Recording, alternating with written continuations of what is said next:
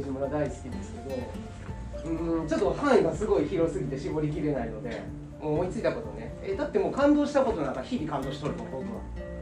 そう。で日々感動してるから感動してることを喋ってって言うんだったらえもう昨日のことでもいいし1週間前のことでもいいんですけど、うん、まあだけど君たちになんかちょっと僕ねこの間ねなんかさ道路に手袋が落ちとってさその手袋を見ててさだからポンって置いてある時あるじゃん手袋が。なんでこれ手袋道路の真ん中に落ちてんだろうとか言ってずーっとこう見てた話とかもどうでもいいでしょそういうの。それも僕の中で感動だからさ。うん。じゃなくて分かりやすい話にしようかなじゃあ。えじゃあ自分はもう感動したっていうのプラスだからその感動ってその人からもらえることが多い。だから自分が感動しに行ったっていうところで感動したっていうことよりも自分が感動をするっていうことが前提じゃない。何もなかった状態で感動した方がこれ落差があるじゃん。だからその方が感動するかなっていう話でいいですか？言ってる意味は伝わりますかね？準備ができてない時の感動の方が感動するじゃん。とか逆に例えるとこういうことですよ。えー、私あの人いい人とかあの友達いい人って思ってて近づいてみたら、実はいい人じゃなかった。これすごいがっかりするんですけどとか求めるじゃん。いい人って近づいたからいい人でいてよみたいな。だけど別に何にもってフラットな気持ちで近づいた時にそこってフラットだから期待しないよねこっち側に。そうするといいことがなんかやってくれた時にあいい人じゃんってなるじゃん。あそういうこと。僕が言いたいのは。で自分としてはどっか行ったことにするとじゃあ例えばねあの新婚旅行でまた自分の話ですけど新婚旅行どこ行くってなった時にももちろん奥さんと価値観が違うので価値観が違うからもう行き先が全然違う。で僕が行ったのはもう南国の島が良かったです。あのモルディブとかそうフィジーとか。そういうところでもうどこにも行かない。もう浜辺に寝転んで2人で1週間ずっと過ごしたいみたいなそういうプランがいて。ってなると僕は島だったらどこでもよかったんだよ。だからそれを今2つ例を挙げたけどでもできればモルディブに行きたかったんだけどね。絶対嫌だと。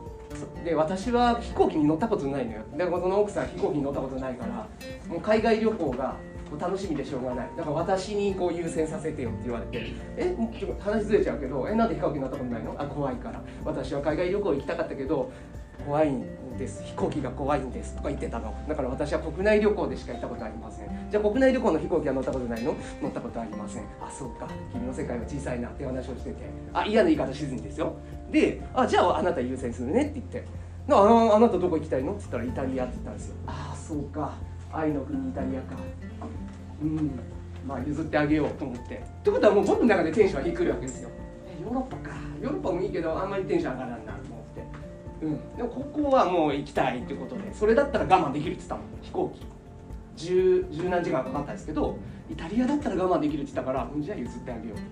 僕はあんまりテンションが高くなくてですねまあ行ったんですよ。あでも奥さんとの新婚旅行だから面白かったですよ。新婚旅行って面白いじゃん。まだまだ熱々だから今熱々じゃないわけじゃないよ。種類が変わってくるのでそこは。仲の良さの質が変わってくるのでまあどこ行っても楽しいですよ奥さんと。あの当時は。ってなった時にああイタリアか。僕がはしゃいでましたね最終的に。1週間以上行ったんだけど10日ぐらい行ってきたけどもう最後の方になってくると「来て!」って言って僕が手を引っ張る形。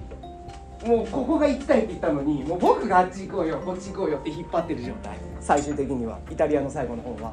でそうそうイタリアって遺跡がいっぱいあるんだよ。ちょっと古いからいいんだよあそこって。で明治村みたいに明治村の良さって100年前の建物がそのまま残っててそういうのが再現されてるからいいな。僕たちの現実とちょっと切り離されるじゃん。時空が時間が。ってなるとイタリアも全く一緒なんですよ。イタリアって何が面白いかっていうと観光地になってるところは2000年前のローマ帝国の遺跡がそのまま残ってるとか例えばコロッセオとかね。もう民家でもそのままこうこうイタリアって内戦の国だったからだからもう城壁とかがもう普段のこういう民家にあるのよ。内戦って国の中がぐちゃぐちゃになるってことは壁作らなかったじゃん。そこでそうそう刀のこう切り取った跡とかそういうのがもうそのまま残ってるからあ面白いなって言って時間を超えれるんだよあそこ。2000年前のとか。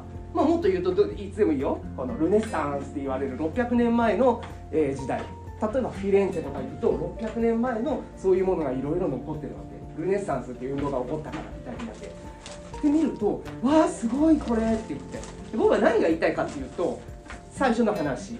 感動をしに行ってないと。自分としては。知識としてもあったから。イタリアのその物語は。だけど奥さんに引っ張られてついてってでどうせだったらちょっと楽しもうと思ってちょっと触れてったらあ面白い面白い面白いってなったから当初気持ちとしては2か3ぐらいだったのが2か3ぐらいだったからこそ引っ張ってくれたから奥さんがイタリア行こうって。うわすごいじゃんってなったの。最初からこれ期待してたらこれあんな旅行にならなかったからそういう話がしたいです。感動するものって自分で見つけに行くと失敗するかもしれんけど出会うと感動が倍増するのかなってはい、いいですか？